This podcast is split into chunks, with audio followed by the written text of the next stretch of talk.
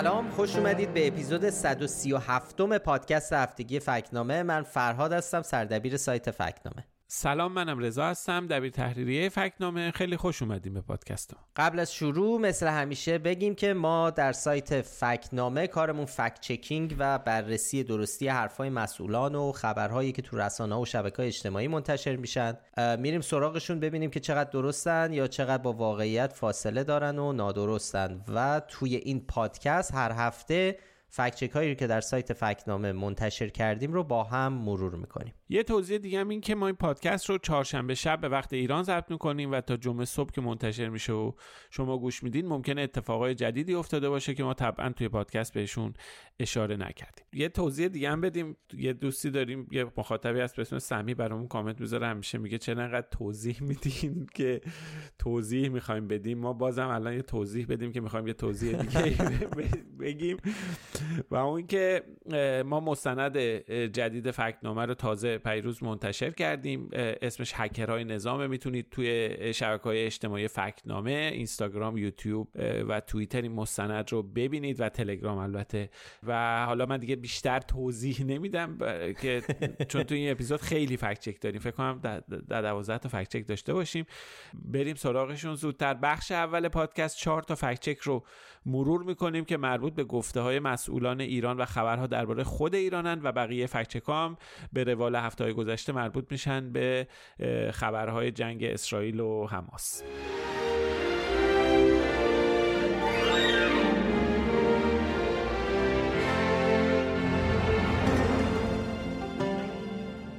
اولین فکت چک درباره ادعای جریمه کردن افراد در آمریکا به خاطر استفاده از وی پی خب نه این ادعا جدیده نه آدمی که این ادعا رو مطرح کرده. بازم روح الله مومن نسب کسی که خودش رو دبیر کل جبهه انقلاب اسلامی در فضای مجازی معرفی می‌کنه. قبلا هم گفتیم مثلا ما نمی‌دونیم این جبهه انقلاب اسلامی در فضای مجازی چیه. فقط هم یه نفر عضو این جبهه هست همین آقای مومن نسب. جایی اثری از این جبهه ما ندیدیم. خب به حال آقای مومن نسب اوایل امسال هم گفته بود که استفاده از وی پی در آمریکا جرمه و حبس داره و جریمه نقدی الان هم دوباره این ادعا رو مطرح کرده. با این تفاوت که هشت ماه پیش گفته بود که جریمه یه میلیون دلاره این دفعه اومده گفته جریمه 100 میلیون دلاره. اگر در ایالات متحده آمریکا 20 سال حبس برای استفاده از فیلتر شکن ها مطرح میشه و فکر کنم 100 میلیون دلار حالا اگر اشتباه نکنم جریمه. خب اگه همچین جریمه و همچین مجازاتی گذاشتن یعنی چی؟ یعنی میگه آقا وقتی ما زیر ساختی فراهم کردیم متناسب با زیر ساخت های ما و قوانین ما شما زندگی درباره اون ادعای جریمه یک میلیون دلاری ما توی اپیزود 107 پادکست صحبت کردیم. اگه خواستید می‌تونید برید اونجا اون ماجرا رو ما بیشتر توضیح دادیم بله اون موقع باز گفتیم توضیح دادیم. آره، رضا بذار این کامنتی که ما داریم حالا میخندیم به ماجرای توضیح اینه که یکی از مخاطبا به اسم سمی که هم گفتی اول برای ما نوشته در کل حتی برای توضیحات هم توضیحات می‌دید. برای شروع هر فکت چک هم که یه توضیحات دارید یک هم توضیحات هم برای موضوع فکت چک. بعد توضیحات نحوه فکت چکینگ همون فکت چک توضیحاتی پیرامون گذشته و حال و آینده فکت چک و در آخر توضیحات جمعندی پایانی. داره میگه خب زیادی دارید. توضیح میدی؟ این قصه, این قصه ای که الان ما خندمون می‌گیره از توضیحات به خاطر اینه. الان توضیح کامنت... دادیم که چرا ما داریم الان به این توضیح بدیم که چرا تو تو اون آره. یکی فکت چکه حالا الان یه توضیح دوباره بدیم که ما اون موقع به این گفته آقای مومن نصر نشان نادرست دادیم. این دفعه ولی دیگه تقصیر ما نیست. یه میلیون رو که صد برابر کرده و گفت صد میلیون. دیگه این دفعه ما از نشان شاخدار استفاده کردیم. خلاصش همینه که استفاده از وی پی اصلا تو آمریکا جرم نیست. هر شهروندی می‌تونه بره آزادانه از هر وی پی که می‌خواد در دسترسش استفاده بکنه. نه جریمه داره نه جرمه نه قانونی درباره این مسئله وجود داره.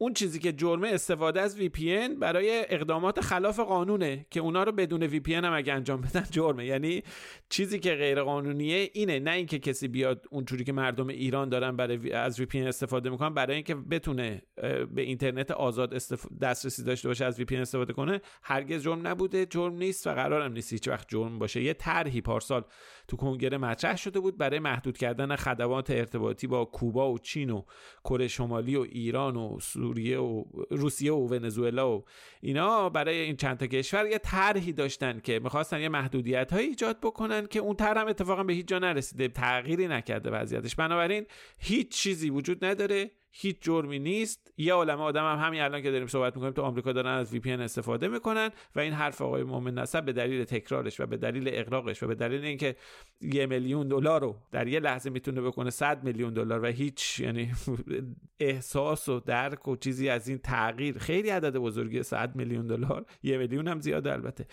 ولی حالا به هر حال ما چاره جزی نداشتیم که بهش نشان شاخدار بدیم. در واقع آقای مومن نسب داره با این حرف می‌خواد چیزی رو القا... اون چیزی که می‌خواد القا بکنه اینه که ببینید اون همون جوری که تو آمریکا وی پی ممنوعه و جریمه سنگین داره ما هم همونطوره ما خیلی فرقی اینجا با آمریکا نداریم و همون کار رو ما داریم می‌کنیم که خب یک بالاخره حرف شاخداری عجیب غریبیه دیگه.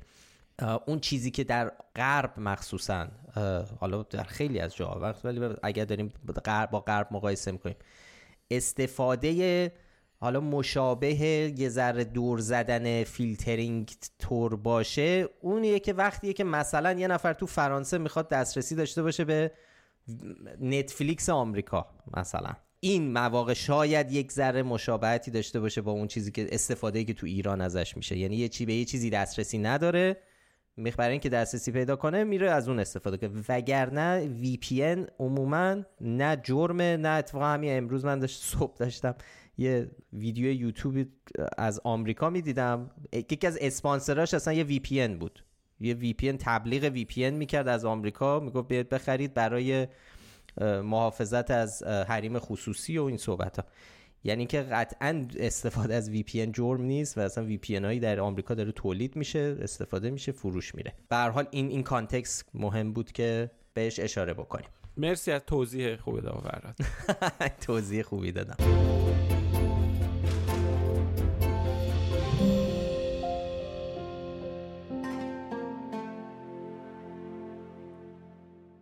ما این هفته یه فکچک تاریخی درباره ایران هم داشتیم.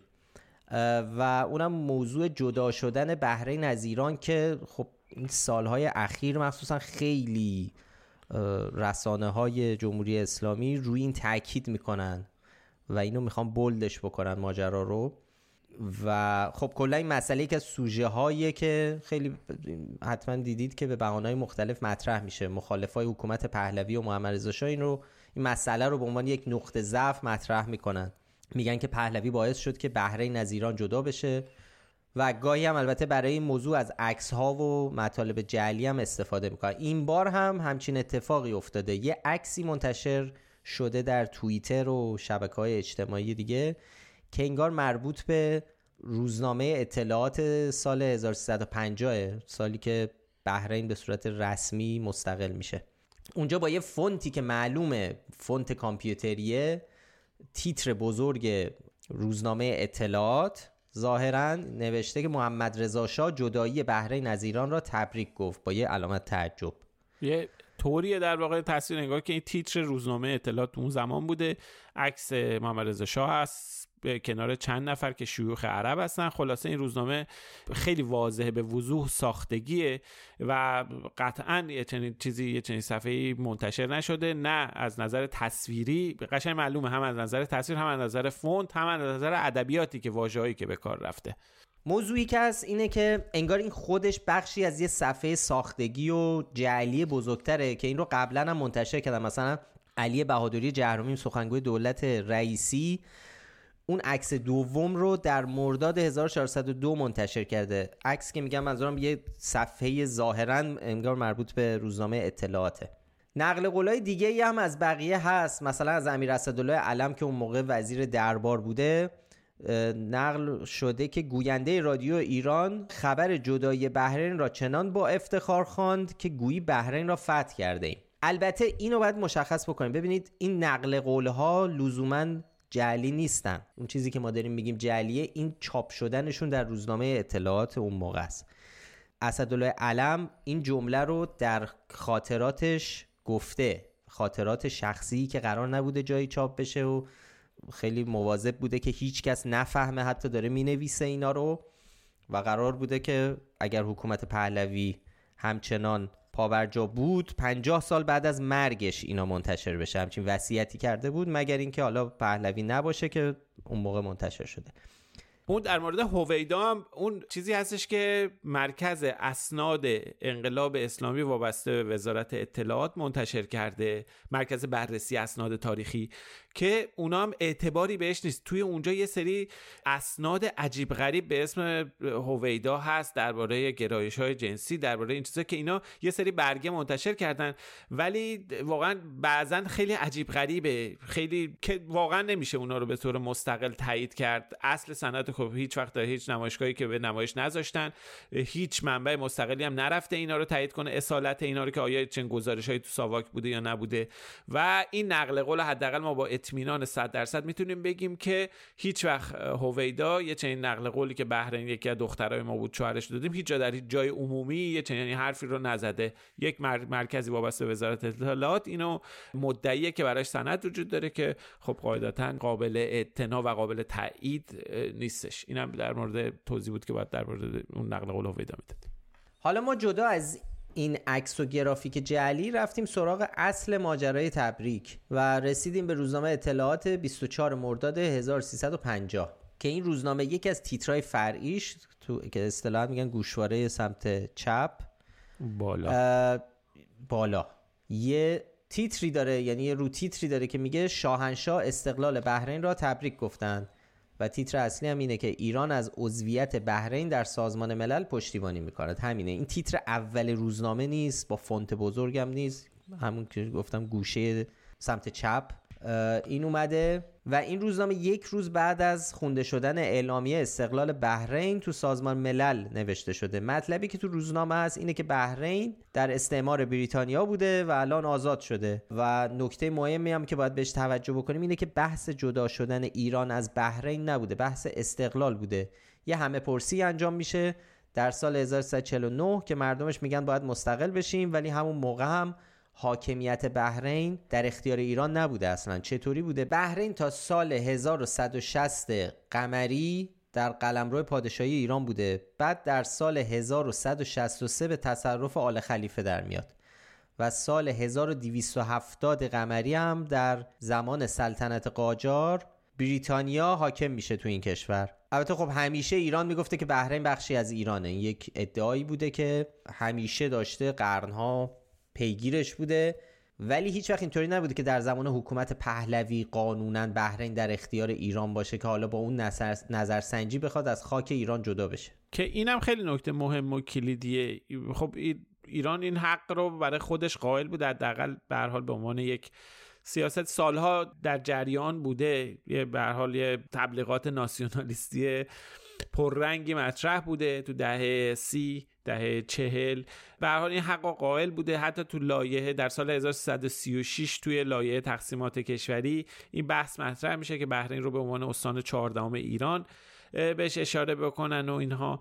ولی به حال این توافقی دربارهش نبوده. یعنی هیچ چیز حقوقی از نظر حقوق بین الملل نداشته. در همه این سالها بحرین تحت کنترل قانونی بریتانیا بوده و به همین خاطر هم تبریک گفتن اصلا بحث جدا شدن بحرین از خاک ایران موضوعیت حقوقی حداقل نداشته از نظر حقوق بین الملل و از نظر حتی عرف سیاسی.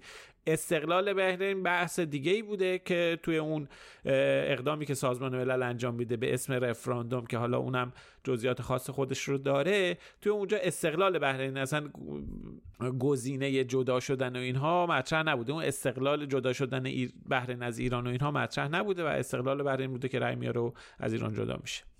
دقیقا یعنی استقلال از ایران وقتی معنا داره که اون کشور قانونا بخشی از ایران بوده باشه. البته کلا درباره مالکیت بحرین بحث‌های زیادی هست که حق کی بوده حق کی نبوده.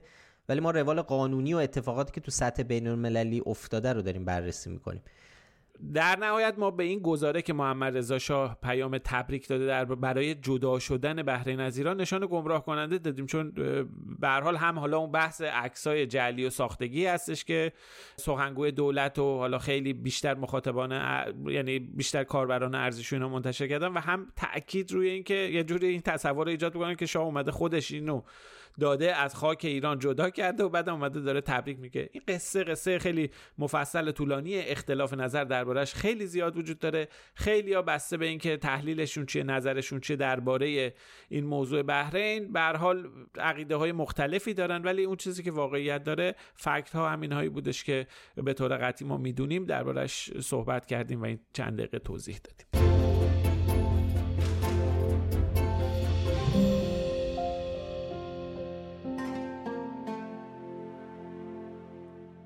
ما این هفته یه سوژه دیگه هم داشتیم که دربارهش صحبت می‌کنیم دربارهش حرف می‌زنیم. یه موضوع تکراریه موضوع ضریب هوشی و مقایسه ضریب هوشی کشورهای خارجی با ایران که بازم دوباره مطرح شده. این بار رضا مراد صحرایی وزیر آموزش پرورش گفته که ضریب هوشی آمریکایی‌ها بسیار پایینتر از کشورهای متمدنی مثل ماست. هم ضریب هوشیشون بسیار پایینتر از بسیاری از کشورهای متمدن مثل ماست. همون که در تاریخ خودشون چه جایگاهی رو نتونستن. حالا ما اون بخش کشورهای متمدن مثل ما رو البته فکت چک نکردیم.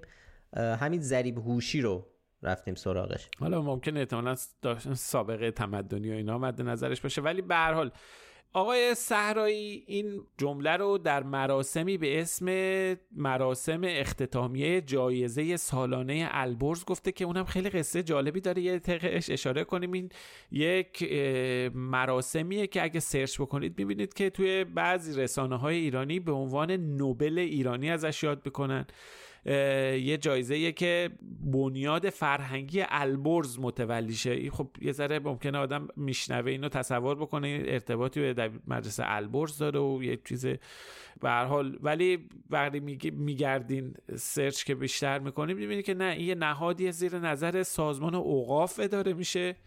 میگن 61 سال سابقه داره هر سال جایزه دادن به نخبگان.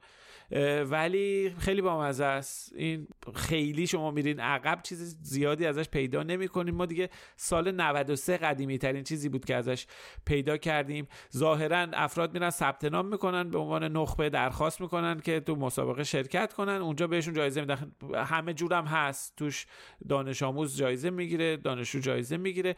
آخونده هم هستن. طلاب هم بخشی از این جایزه هستش که بهشون جایزه نخبه تعمیر سالانه البرز داده میشه. میگن این بنیاد مال یه آقای بوده به اسم حسین علی البرز که اینو وقف کرده بوده قبل از انقلاب. بعد از انقلاب هم بنده خدا خارج از کشور از دنیا میره میسپره که این بنیاد رو بدن دست سازمان اوقاف. یعنی وقف که می‌کنه سازمان اوقاف میشه متولیش. جالبم هست هر سال که این سالهای اخیر خیلی پررنگ شده و بهش میگن نوبل و اینا توی خبرگزاری تصنیم و ایرنا و اینا همیشه جایزه هاشو یعنی افرادی که میان سخنرانی می‌کنن رئیس سازمان اوقاف اول میاد سخنرانی می‌کنه اخیرا وزیران میرن دیگه. خلاصه یعنی چیزیه که داره گنده میشه ولی در واقعیت خیلی چیز نوپاییه که ما داریم می‌بینیم جای حتی صفحه ویکیپدیا هم نداره در این حد و اندازه است. حالا بریم سراغ بحث ضریب هوشی که بحث بحثیه که ما قبلا هم همونجوری که گفتم بهش زیاد پرداختیم. همین اخیرا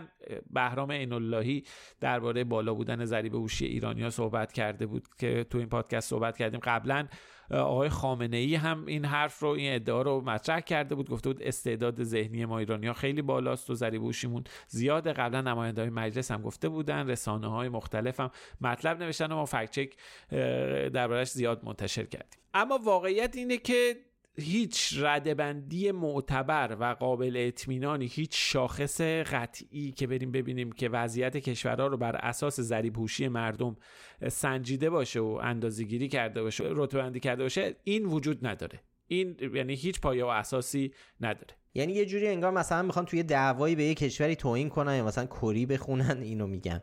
جایی وگرنه همونجوری که گفتی نیست که بیاد خیلی مشخص این ردبندی رو گفته باشه. و به لحاظ علمی هم قابل اعتنا باشه. خیر. ببین یه سری تحقیقات پراکنده هست که معروف ترینشون تحقیقات ریچارد لین و وانهاننه که اینا یه کتابی سال 2002 به اسم ضریب هوشی و ثروت ملت ها منتشر کردن سال به سال هم میرن به روز می‌کنن اطلاعاتش اینا که خیلی هم این کتاب خیلی کتاب معتبری نیست. وقتی که جستجو می‌کنید تعداد مقالات معتبر علمی که اومده این کتاب و این در واقع تحقیقات رو زیر سوال برده خیلی بیشتر از تعداد جاهایی که به این تحقیقات ارجاع دادن جاهای درست حسابی. حالا یه سری هم به اعتبار داده هاش محل تردید و سوال ما قبلا نوشته بودیم. مثلا برای ایران رفته بودن یه چیزی رو حساب کرده بودن که سال 1340 هل رفته بود اندازه‌گیری شده بود برای یه جایی توی شهر توی محدوده خاصی از حاشیه شهر. خب قاعدتا نمیشه اینو تعمین داد به کل ایران. حالا توی نسخه بعدی رفتن آپدیتش کردن به یه سری تحقیقات پراکنده ای که توی مؤسسات مختلف انجام دادن اومدن استناد کردن. ولی مهم اینه که این داده ها نحوه جمع حداقل اینکه شبیه هم نیست روش تحقیق درست یعنی یکسانی نداره. ما نمی‌تونیم بهش اعتماد کنیم. بحث محاسبات و نتیجه گیری هم هست که خیلی بهش انتقادات جدی مطرح نتیجه این که نمیشه به این تحقیقات به عنوان یک فکت قطعی استناد کرد. در نتیجه به ردبندی هایی که بر اساس اینها هم انجام شده اونها هم اعتباری ندارن و قابل استناد نیستن. بجز این البته یه سری سایت های پراکندم هستن که مثلا اینجوریه که شما میری توش تست هوش میدی هر کی اومده تست هوش گفته بر اساس ملیتش میان دستبندی می‌کنن. خب اینا هم قابل اطمینان نیستن. ممکنه مثلا برای ایران 500 نفر برن همه از بچه های خیلی باهوش برن شرکت بکنن ضریب هوشی بره بالا. یک کشور دیگه 200 هزار نفر برن شرکت کنن.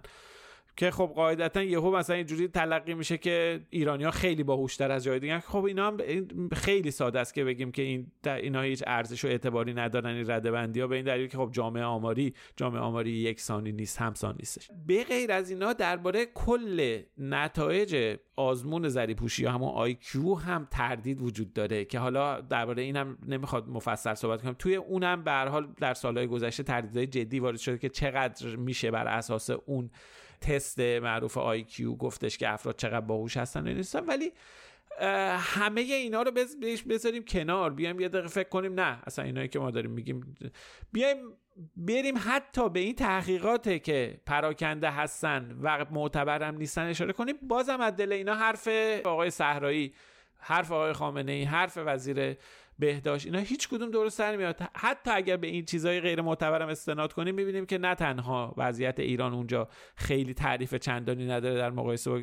بقیه کشورها بلکه همین دادای لین و همکارانش نشون میده که ضریب هوشی در آمریکا خیلی بیشتر از چیزیه که برای ایران محاسبه شده که البته ما تاکید می‌کنیم که این محاسبات هیچ ارزش و اعتبار علمی نداره. یعنی تو همون طبق همین رده بندی غیر معتبر هم باز ایران متوسطش 80 بوده آمریکا 97 بله که آمریکا جزو 20 کشور اول دنیاه فکر کنم 12 13 ایران خیلی از متوسط همون وسط یه ذره پایین تر از متوسط.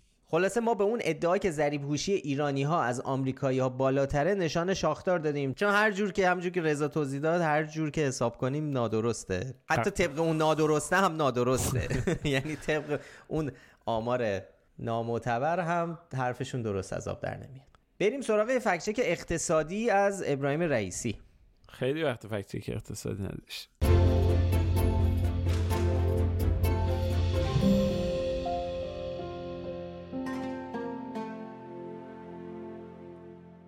این هفته آقای رئیسی سفری داشته به کردستان و اونجا در دیدار با علما و روحانیون کردستان گفته که امروز تولید به نحویه که تولید ایران که تراز تجاریمون مثبته.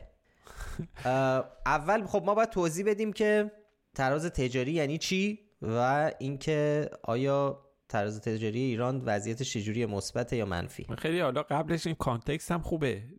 رئیسی علما روحانیون تراز تجاری. خب حالا خب درباره مسائل علما و روحانیون اونجا قاعدتا باید صحبت می‌کرده تو دیدار با علما و روحانیون و استان کردستان. ولی حالا به حال بحث تراز تجاری هم آره. بحث تراز تجاری هم مطرح شده که حالا می‌پردازیم. خب تعریف تراز تجاری اصلا چیز خیلی ساده ایه هیچ پیچیدگی هم نداره. تفاوت واردات و صادرات رو بهش میگن تراز تجاری. اگه واردات از صادرات بیشتر باشه تراز منفیه. اگه صادرات بیشتر باشه مثبته. مثلا چین که خیلی صادر می‌کنه همیشه مثبت. آمریکا منفیه. تو ایران هم همیشه به طور سنتی و به طور قانونی تراز تجاری بر اساس صادرات غیر نفتی یعنی نفت خام ازش کم می‌کنن چون عملا کاری انجام نمیشه. خامه اونو می‌ذارن کنار. صادرات غیر نفتی رو با واردات مقایسه می‌کنن تراز میدن. همه دولت ها این کارو می‌کنن. خب ما وقتی که میریم به آمار گمرک مراجعه می‌کنیم می‌بینیم نه تنها تراز تجاری ایران مثبت نیست بلکه نسبت به سالهای گذشته منفیه منفی 7 تا 7 میلیارد دلار توی این هفت ماه نخست سال 1402 امسال. به نسبت پارسال هم خیلی منفی تر شده. تقریبا دو برابر منفی تر شده پارسال تو هفت ماه اول سال. منفی منفی 3 و 3 دهم میلیارد دلار بود. الان شده منفی 7 و 7 میلیارد دلار و واقعا معلوم نیست که آقای رئیسی بر چه اساسی این ادعا رو مطرح کرده. ما بهش نشان نادرست بسیار خوب. این چهار تا فکت چکی که مربوط به مسئله ایران بود. بعد از چهار هفته فکت چک هایی داشتیم که جدا بودن از اون چیزی که در غزه داره اتفاق میفته و در اسرائیل. ولی این هفته ما 6 تا فکت چک مربوط به ماجراهای جنگ اسرائیل و حماس هم داشتیم که تو رسانه و شبکه های اجتماعی ایران منتشر شده بود و بررسیشون کردیم که حالا بریم سراغ اونا.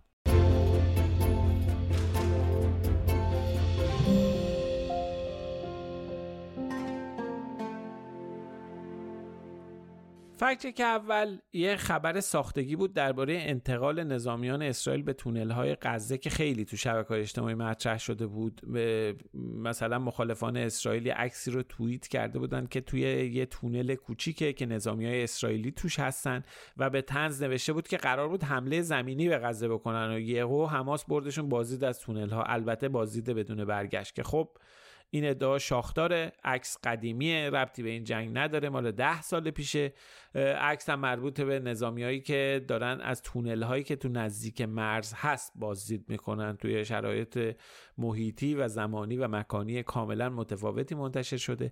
ضمن اینکه واقعا اگه حماس نظامی های اسرائیل رو دستگیر کرده بود و برده بود توی تونل ها خب این خبر اول قاعدتا همه جا میومد و خیلی سرصدا به پا می‌کرد. ولی هیچ جایی هیچ اثری از چنین گزارشی در روزها و هفته‌های گذشته منتشر نشده و ما هم به این ادعای به کل بی اساس نشان شاخدار دادیم. این اصلا یکی از همون راههایی که همیشه هم ما گفتیم. یکی از راه ساده است برای اینکه آدم تو دام اطلاعات نادرست نیفته. همینه. همین که آدم با خودش حساب کنه اگر این واقعی باشه آیا نباید همه جا منتشرش کنن؟ آیا رسانه های بزرگتر و رسمی نباید باستابش بدن؟ و وقتی این اتفاق نیفتاده حتی رسانه ایران تو این مورد. آدم باید بگه اگه این اتفاق واقعی بود الان تو همه ایران تعطیل شده بود بنراش تو تهران زده بودن شهرهای بزرگ که همچین موفقیتی پیدا کرده حماس. و وقتی می‌بینیم مثلا ایرنا ایسنا هم حتی فارس و اینا حتی عبدالله گنجی هم نزده بود. حتی آقای عبدالله گنجی هم اینو کار نکرده. خب پس بدونید این یه جایی حتما واقعیتی نداره و فیکه. این یه راه خیلی ساده شه یه فکچه مشابه هم داشتیم که اونم درباره تونل بود. فکچه که تونلی دوتا داشتیم. خبر... خبرگزاری ایران مثل ایرنا و تصنیم با فاصله خیلی کمی از هم یک گزارش ویدیو رو منتشر کرده بودن و اسمش رو هم گذاشته بودن شهر زیرزمینی جهاد اسلامی. و گزارش در واقع گزارش بخش عربی شبکه راشا توده که می‌دونیم وابسته است به دولت و حکومت روسیه. یه ویدیویی که تو این گزارش خب خبرنگار میره زیر زمین و داره توی تونل ها درباره جزئیات ساخت تونل و نیروهایی که اونجا هستن توضیح میده. دربارهشون صحبت می‌کنه. موضوع اینه که این گزارش واقعا بوده پخش شده از راشا توده عربی ولی مهمه که بدونیم مال سال 2021 یعنی قاعدتا وقتی الان داره منتشر میشه باید اشاره کنن که این گزارش مال الان نیست. ولی مثل گزارش خبری جدید باش برخورد کردن که ازش دارن حالا استفاده تبلیغاتی می‌کنن. و این کار باعث میشه که ما بهش نشان گمراه کننده بدیم چون چیز درستی رو داره پخش می‌کنه این واقعا بوده. ولی درباره جزئیات مهمی مثل اینکه زمان این ویدیو کی بوده توضیح نمیده. به خاطر اینکه اون چیزی که داره نشون داده میشه اگر امروز بود خب یک نشانگر حالا یه اقتدار و ثباتی بود در بین نیروهای حماس که حالا ما نمیگیم الان نیست یا هست. ولی داره همچین استفاده تبلیغاتی ازش میشه که الان خبرنگارهای خارجی رو دارن می‌برن ببینید تونلای ما رو در صورتی که الان شرایط حتما تغییر کرده.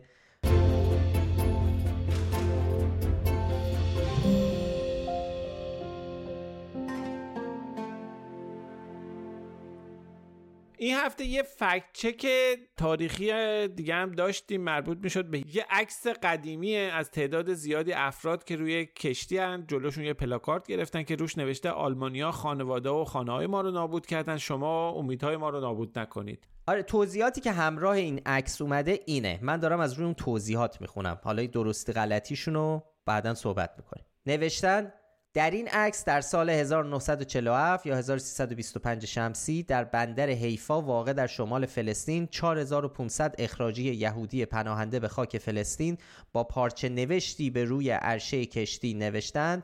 آلمان خانه و آشیانه ما را نابود کرد. لطفا شما فلسطینیان امید ما را نابود نکنید. حالا پس از 76 سال منکر سرزمین فلسطین شدند خب این توضیحاتیه که کم و بیش در شبکه های فارسی با همین کیفیت و با همین کلمات پخش شده.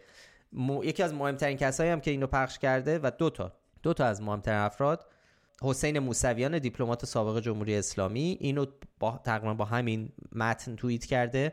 با چند ساعت اختلاف هم رحمت الله بیگدلی فعال سیاسی اصلاح طلب هم همین پست رو بازم با همین متن آقای موسویان بازنش کرده. همینجا اول توضیح بدیم که روی اون پلاکارد یا اون پارچه نوشت کلمه شما فلسطینیان نیست. اما اولم که رضا اون متن رو خوند شما فلسطینیان نیست. این کلمه اصلا ساختگی اضافه شده در ترجمه.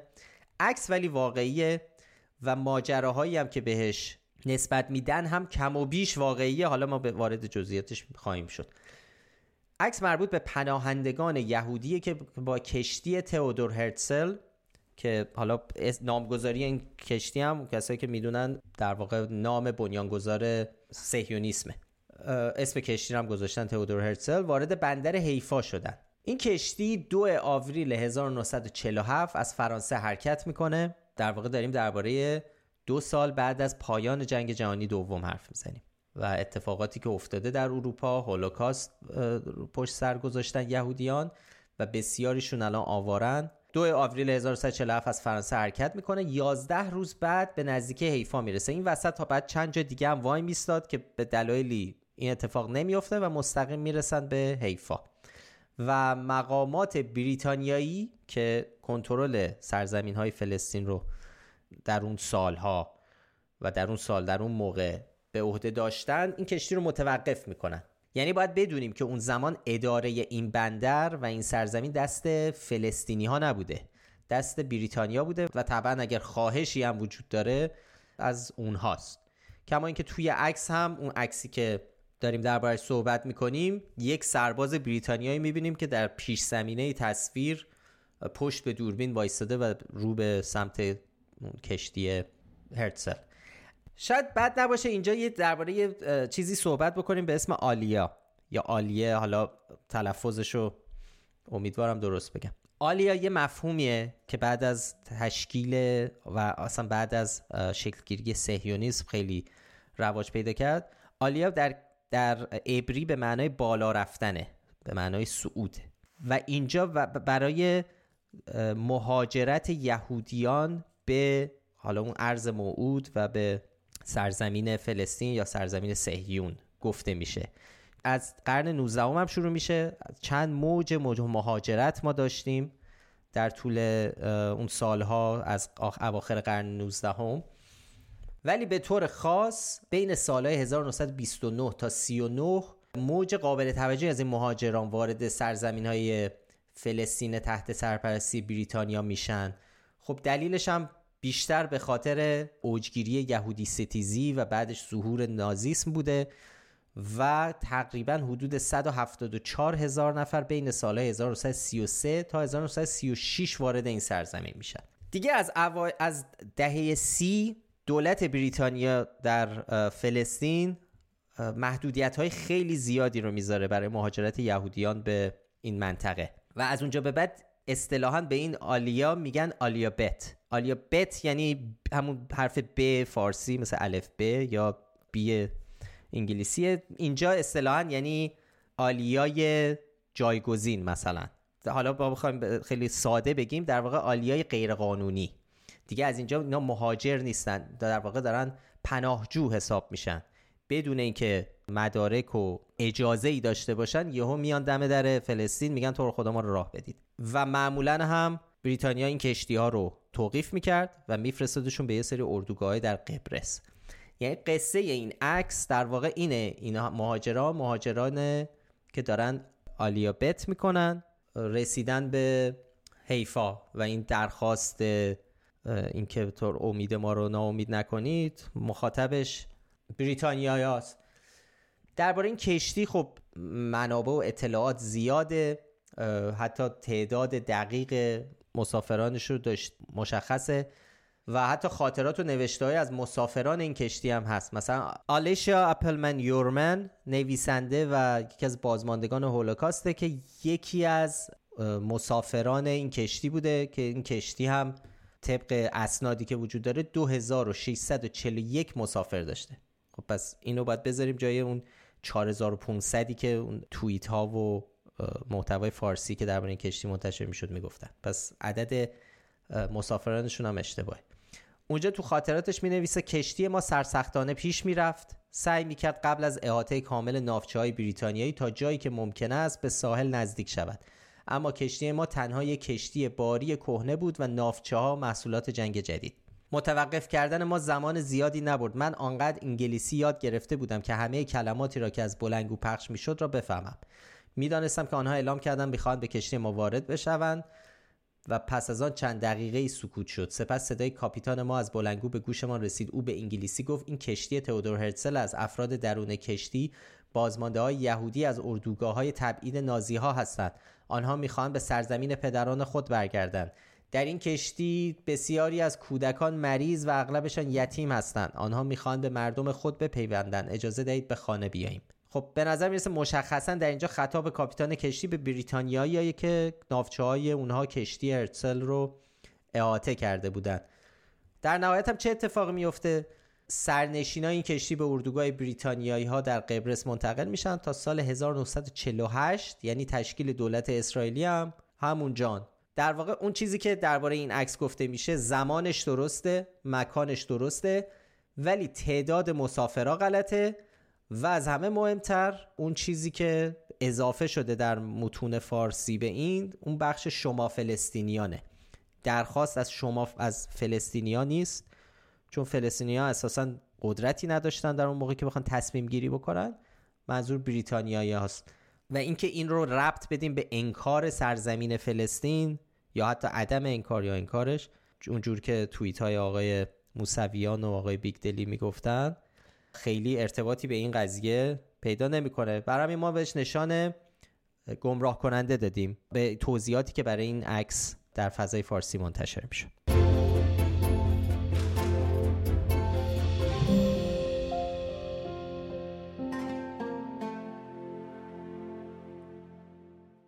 این هفته دو تا فکچک هم داریم درباره نقشه و نام اسرائیل. یه سری از کاربران موسوم به ارزشی طیف خاصی از هواداران جمهوری اسلامی و کانالهایی مثل کانال قرارگاه سایبری امار تو تلگرام. یه پستی منتشر کردن که می‌گفت با افزایش درگیری ها در غزه چین نام اسرائیل رو از نقشه آنلاینش حذف کرده. و یه عکس هم همراهش بود که به زبون چینی چینی مندری نقشه از منطقه رو نشون می‌داد. بعدم می‌گفتن اینو وال استریت ژورنال گفت از روزنامه معتبر آمریکایی وال استریت ژورنال نقل می‌کردن. خب ولی ماجرا اینجور نیست توضیح داره. اولا وال استریت جورنال داره درباره نقشه های آنلاین چینی صحبت می‌کنه نه نقشه های رسمی چین. یعنی دو تا نقشه بایدو و علی بابا اونجا بله وقتی نگاه می‌کنیم روی نقشه نه اسرائیل دیده میشه نه فلسطین. اسم شهرها میاد. موضوع اسرائیل و فلسطین نیست. این هم چیز جدیدی نیست. گزارش های مثلا از سال 2021 هست که روی چنین اتفاقی روی نقشه ها افتاده. اینا ولی نقشه های شرکت های خصوصیه. یعنی فرض کنید گوگل بیاد یه تغییری روی نقشهش انجام بده. نمیگن آمریکا نقشه ها رو تغییر داد. پس این نقشه رسمی چین نبوده مال الان و این درگیری هم نیست. خود چین هم واکنش نشون داده گفته که چین و اسرائیل روابط دیپلماتیک عادی دارن و اسرائیل به وضوح در نقشه های استاندارد تایید شده مقامات چینی روی نقشه هست. بایدو که یکی از این شرکت ها هست گفته که توضیح داده که توی جاها مناطقی که فضا محدوده نقشه های ما ممکنه اسم یا پرچم برخی از نقاط رو نشون نده ولی کاربرا می‌تونن کشورها رو با سرچ پیدا کنن. یعنی اونو برای احتمالاً اینکه بتونن یوزر راحت تر با اون نقشه ها کار بکنن یه چنین اتفاقی افتاده با این توضیحات اینکه در روزهای اخیر و با بالا گرفتن درگیری های غزه چین اومده اسرائیل رو از نقشه حذف کرده کاملا خلاف واقعیت و از ما نشان شاختار گرفته چون چیزهای نادرست زیادی داره. به خصوص اینکه چین به صورت رسمی خودش رو بیطرف اعلام کرده. نه موضع اسرائیلی داره. یعنی به سمت اسرائیل داره مثل آمریکا و اروپا و غرب نه موضع طرفدار فلسطین داره مثل خیلی کشورهای اسلامی و مثل حتی روسیه, و کره شمالی و اینا. که بخوایم بگیم که همچی حرکتی بخواد بکنه از طرف حکومتش.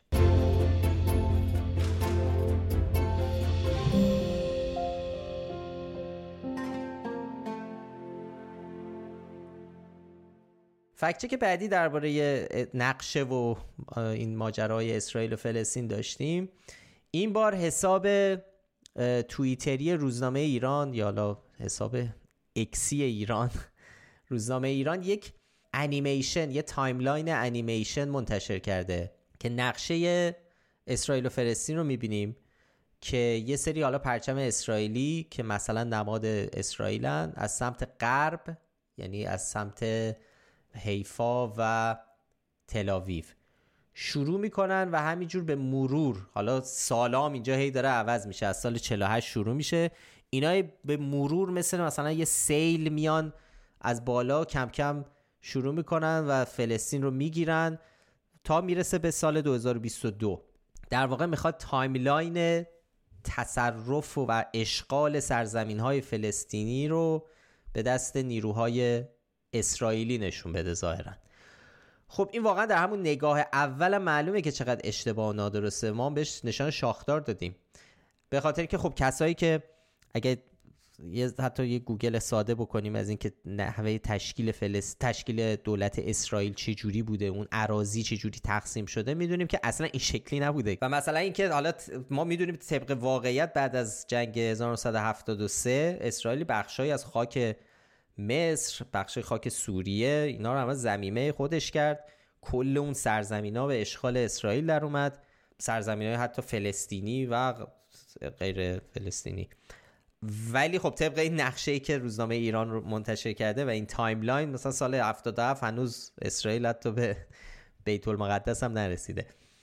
همونجور که گفتم بهش نشان شاخدار دادیم. ولی ما رفتیم گشتیم ببینیم انیمیشن از کجا اومده. مال یه حساب تیک تاک گمنامه. اونجا هم هیچ منبع و سندی منتشر نکرده.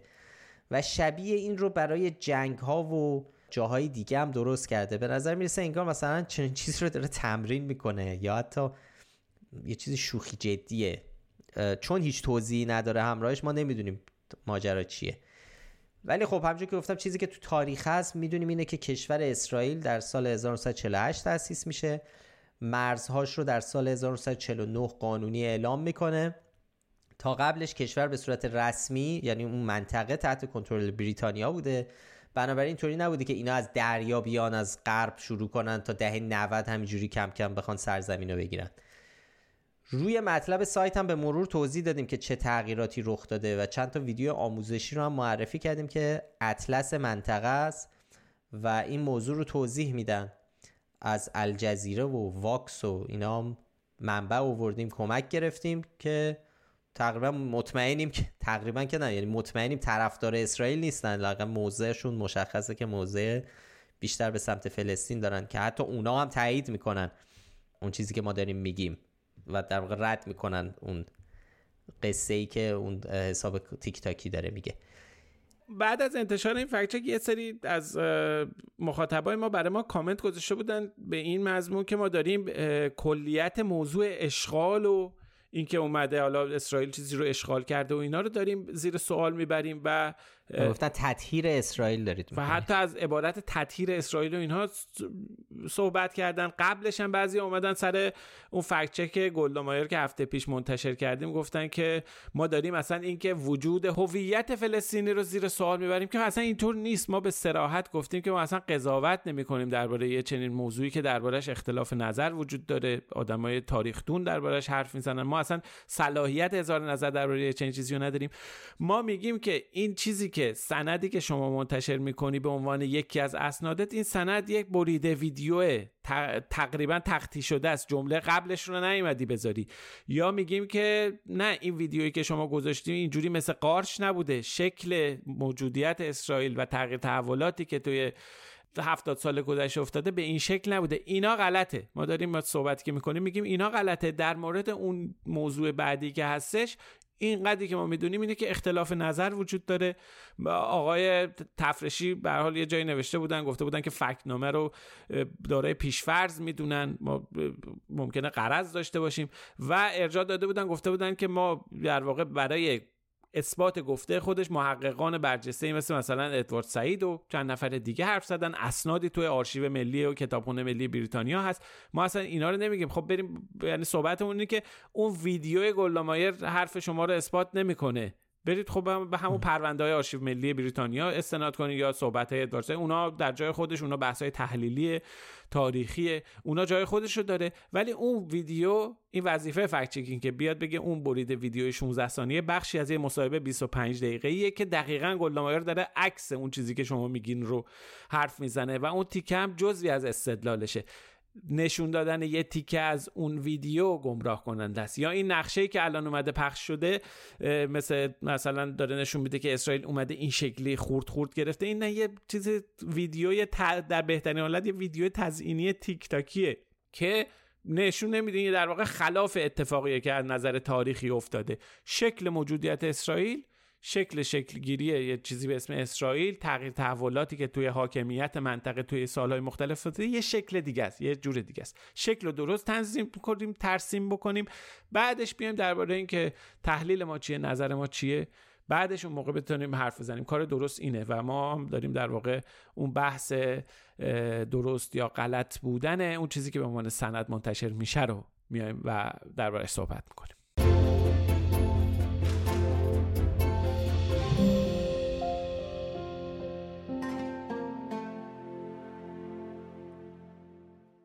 این هفته یکی از مخاطبای فکنامه هم یه کلیپ ویدیویی برای ما فرستاد چیزی که خب ما همیشه از همه مخاطبامون می‌خوایم که برامون بکنن که بزرگترین کمک به ما.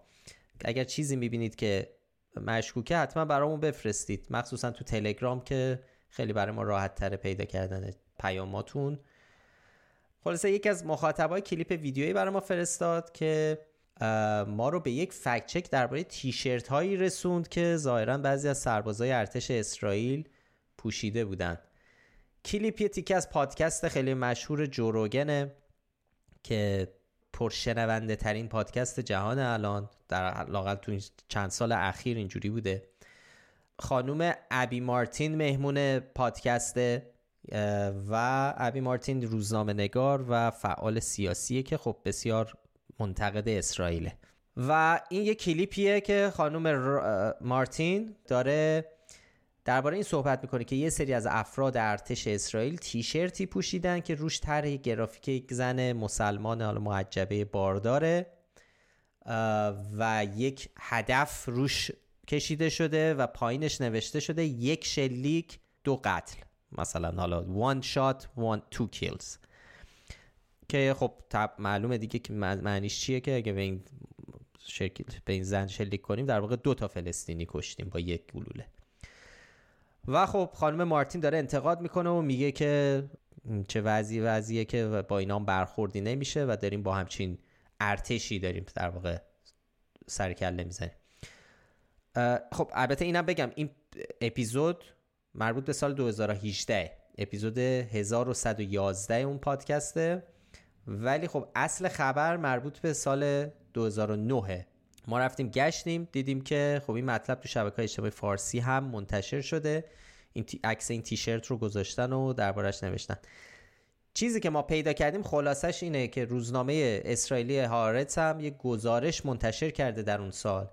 رفته سراغ یک تیشرت فروشی در جنوب تلاویو و تو اون گزارش گفته شده که اینجا هر کسی می‌تونه یه تیشرت سفارش بده و خودش طرحش رو انتخاب بکنه.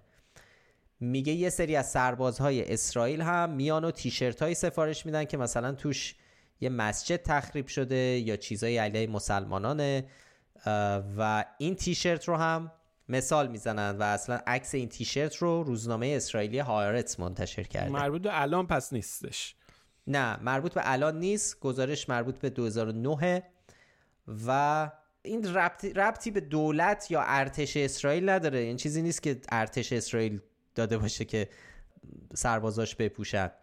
حتی خود ارتش و فرماندهان ارتش هم به این گزارش واکنش نشون دادن محکوم کردن و گفتن که باید این افراد مجازات بشن. چون اصلا طبق قوانین نظامی ارتش اسرائیل این پوشیدنش ممنوعه و جرمه. حتی اگه یه سرباز و نظامی این رو تو اوقات فراغت یا بیرون از مناطق نظامی هم بپوشم جرمه. و خلاصه علاوه بر اینکه این موضوع مربوط به الان نیست و تیشرت ها هم ارتباطی با دولت اسرائیل و ارتش ندارن به قول آقا گمراه کننده کلاسیکه. چون یک بخشایی ازش واقعیه. بله این تیشرت وجود داشته. بله سربازان اسرائیلی بودن که پوشیدن این رو. ولی چیزی نیست که از طرف ارتش اسرائیل حمایت شده باشه یا یه چیز رسمی باشه که همشون پوشیده باشن. تک و توک مثلا چند نفر اینو سفارش دادن. خب رسانه های اسرائیل هم بهش پرداختن و محکومش کردن. به همین علت ما بهش نشان گمراه کننده میدیم. البته این کانتکس هم مهمه که مد نظر داشته باشیم که اسرائیل یکی از کشورهاییه که سربازی اجباری داره چه برای مردان چه برای زنان همه باید برن سربازی اجباری. این بحث هم باید در نظر بگیریم که حالا سرباز به اصطلاح وظیفه ای که چند سالم چیز فرق داره یه ذره با کادری که تو ارتش اسرائیل و البته که خب تو اون مدت که در ارتش دارن خدمت می‌کنن در نهایت جزء ارتش حساب میشه فقط ولی فقط این یک کانتکسی که بعد مد نظر داشته باشه. همونجور که تو ایران هم یه فرقی ما مثلا می‌ذاریم با فلان سردار یا فلان سرهنگ سپاه یا ارتش با سرباز وظیفه ای که داره حالا لباس ارتش سپاه پوشیده کم و بیش تو افکار عمومی. کاری به قانون و اینا ندارم. می‌خوام بگم که این بخش هم هست که حالا باید مد نظرمون باشه که تو اسرائیل هم چی پدیده ایم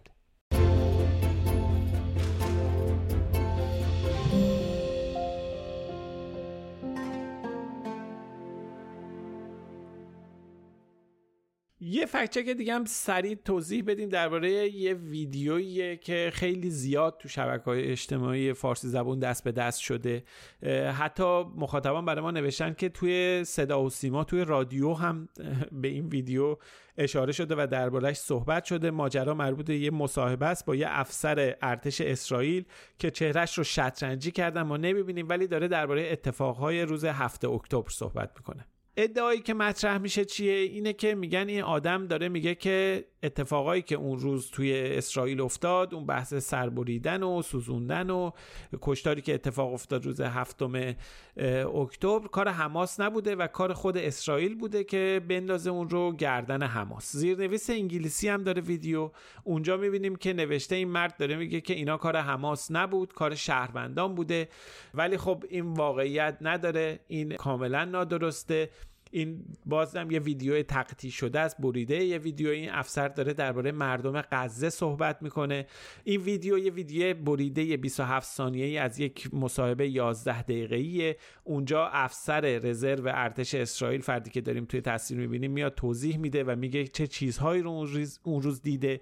بعد میاد سراغ عوامل حمله میگه نیروهای حماس مردم و شهروندان عادی غزه بودن. اونا بودن که داره در واقع اونا رو متهم می‌کنه شهروندان عادی غزه رو متهم می‌کنه. میگه اینا همشون همونن که اومدن تجاوز کردن سوزوندن.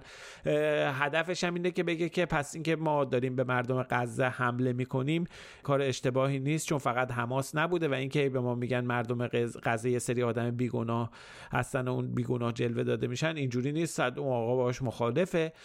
و حالا ما اینجا بحثمون جزئیات اتفاقاتی که اون روز افتاده نیست. کاری به درست غلط بودن حرفایی که این آقا داره می‌زنه نداریم. اما حرفایی که دارن الان بهش استناد می‌کنن این ویدیو که دارن بهش استناد می‌کنن کاملا درباره یه چیز برعکس کاملا برعکس اون ادعایی که مطرح شده داره درباره در واقع شهروندان غزه رو متهم می‌کنه به اتفاقاتی که روز هفتم اکتبر افتاد. نه اینکه بگه کار خودمون بود و اینها.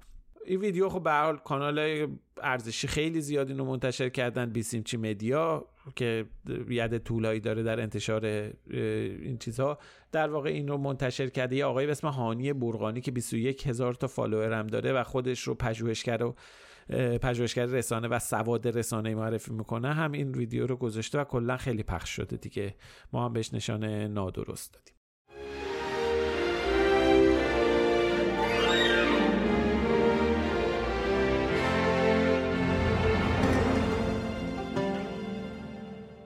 خب اینم از فکت چک های این هفته.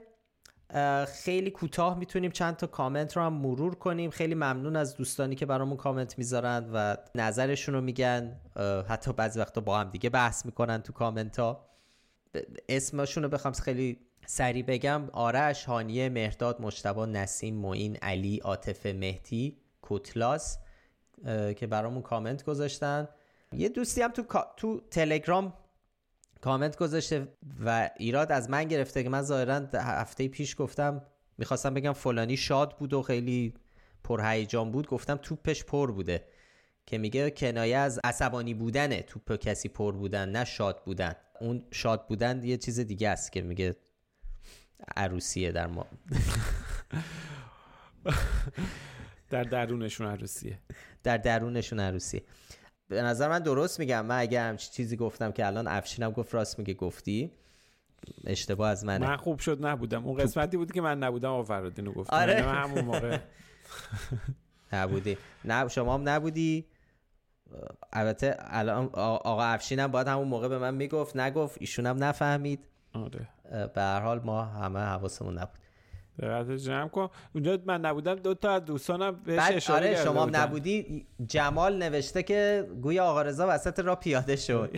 محسام نوشته دیر اومدی نخواست برو آقا رضا. دیر شده بود بعد می‌رفتم هی طول کشید. ما خیلی دوستمون سمی که گفتیم توضیح خیلی داشتیم توضیح زیاد می‌دادیم پادکستمون طول کشید من دیرم شده بود. واقعا یهو همونجوری وسط را پیاده شدم. آره مجبور شدم خود خدافظی کنم برم. آره ببخشید دیگه آره. گیلگمش هم برامون نوشته کامنتی که ظاهرا خیلی جوابی نه منتظرش نیست احتمالا ولی به نظرم باید بگیم.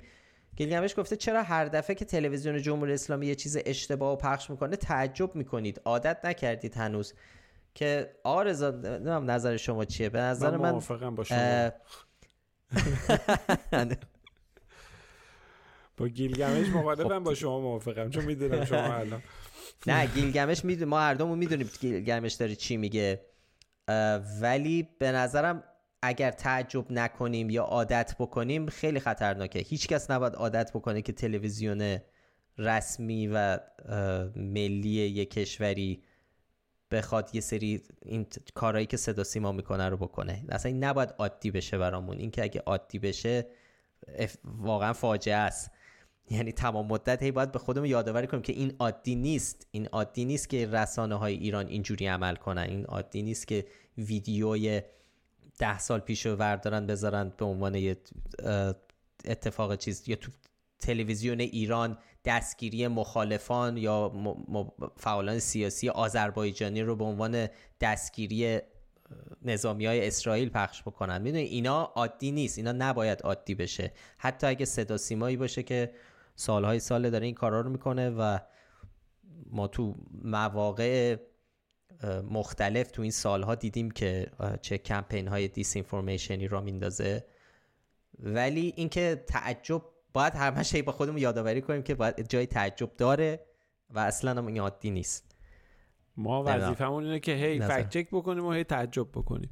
هی تعجب کنیم و کار داریم به احسن بکنم انجام در مورد صدا یه تشکرم بکنم از دوستمون وحید که در واقع هفته پیش بعد از شنیدن پادکست ما رفته بود برای آقای تفرشی کامنت گذاشته بود که ما توی پادکست چه بحثی رو درباره اون ویدیوی گل مایر مطرح کردیم که آقای تفرشی هم بعد جواب داده بود اشاره کردیم. ممنون که پادکست ما رو با دقت گوش میدیم و بعدش در واقع میرید و آره بیان می‌کنید و میگید و به ما کامنت می‌ذارید. ممنونیم از اینکه در واقع مشارکت دارید و مشارکت می‌کنید در ترویج اطلاعات درست و جلوگیری از پخش اخبار و اطلاعات غلط. ممنون. خب اینم از اپیزود 137 یه بار دیگه یادآوری بکنم که مستند جدیدمون درباره هکرهای نظام منتشر شده. می‌تونید تو یوتیوب ما ببینید. ما سعی می‌کنیم به زودی نسخه صوتیش رو هم در پادکست بذاریم که اگر فرصت نداشتید تصویریش رو ببینید لاقل اینجا version صوتیش رو گوش بدید. اگر پیشنهادی به ذهنتون رسید یا نظری درباره کار ما داشتید مثل همیشه در Castbox، یوتیوب، تلگرام، اینستاگرام، Threads یا X همون توییتر سابق برامون کامنت بذارید. ضمن اینکه خیلی خوشحال میشیم این پادکست رو به بقیه هم معرفی کنید. برای پیدا کردن ما هم کافیه اسم فکت‌نامه رو به فارسی یا انگلیسی در هر جایی که باش پادکست گوش می‌کنید جستجو کنید. ما همه قسمت های این پادکست رو در کانال تلگراممون و همچنین تو کانال یوتیوب فکت‌نامه هم منتشر می‌کنیم. هر هفته هم مثل همیشه لینک مطالب رو که بهشون اشاره کردیم در بخش توضیحات اون اپیزود می‌ذاریم. هیلا نیکو کاورهای اپیزودها رو طراحی می‌کنه. موسیقی پادکست ساخته باربد بیاته و تهیه کننده پادکست هم افشین صدری. آدرس سایت ما هم هست فکت‌نامه dot com. وقتتون بخیر و خداحافظ. مراقب خودتون باشید. خدا نگهدار.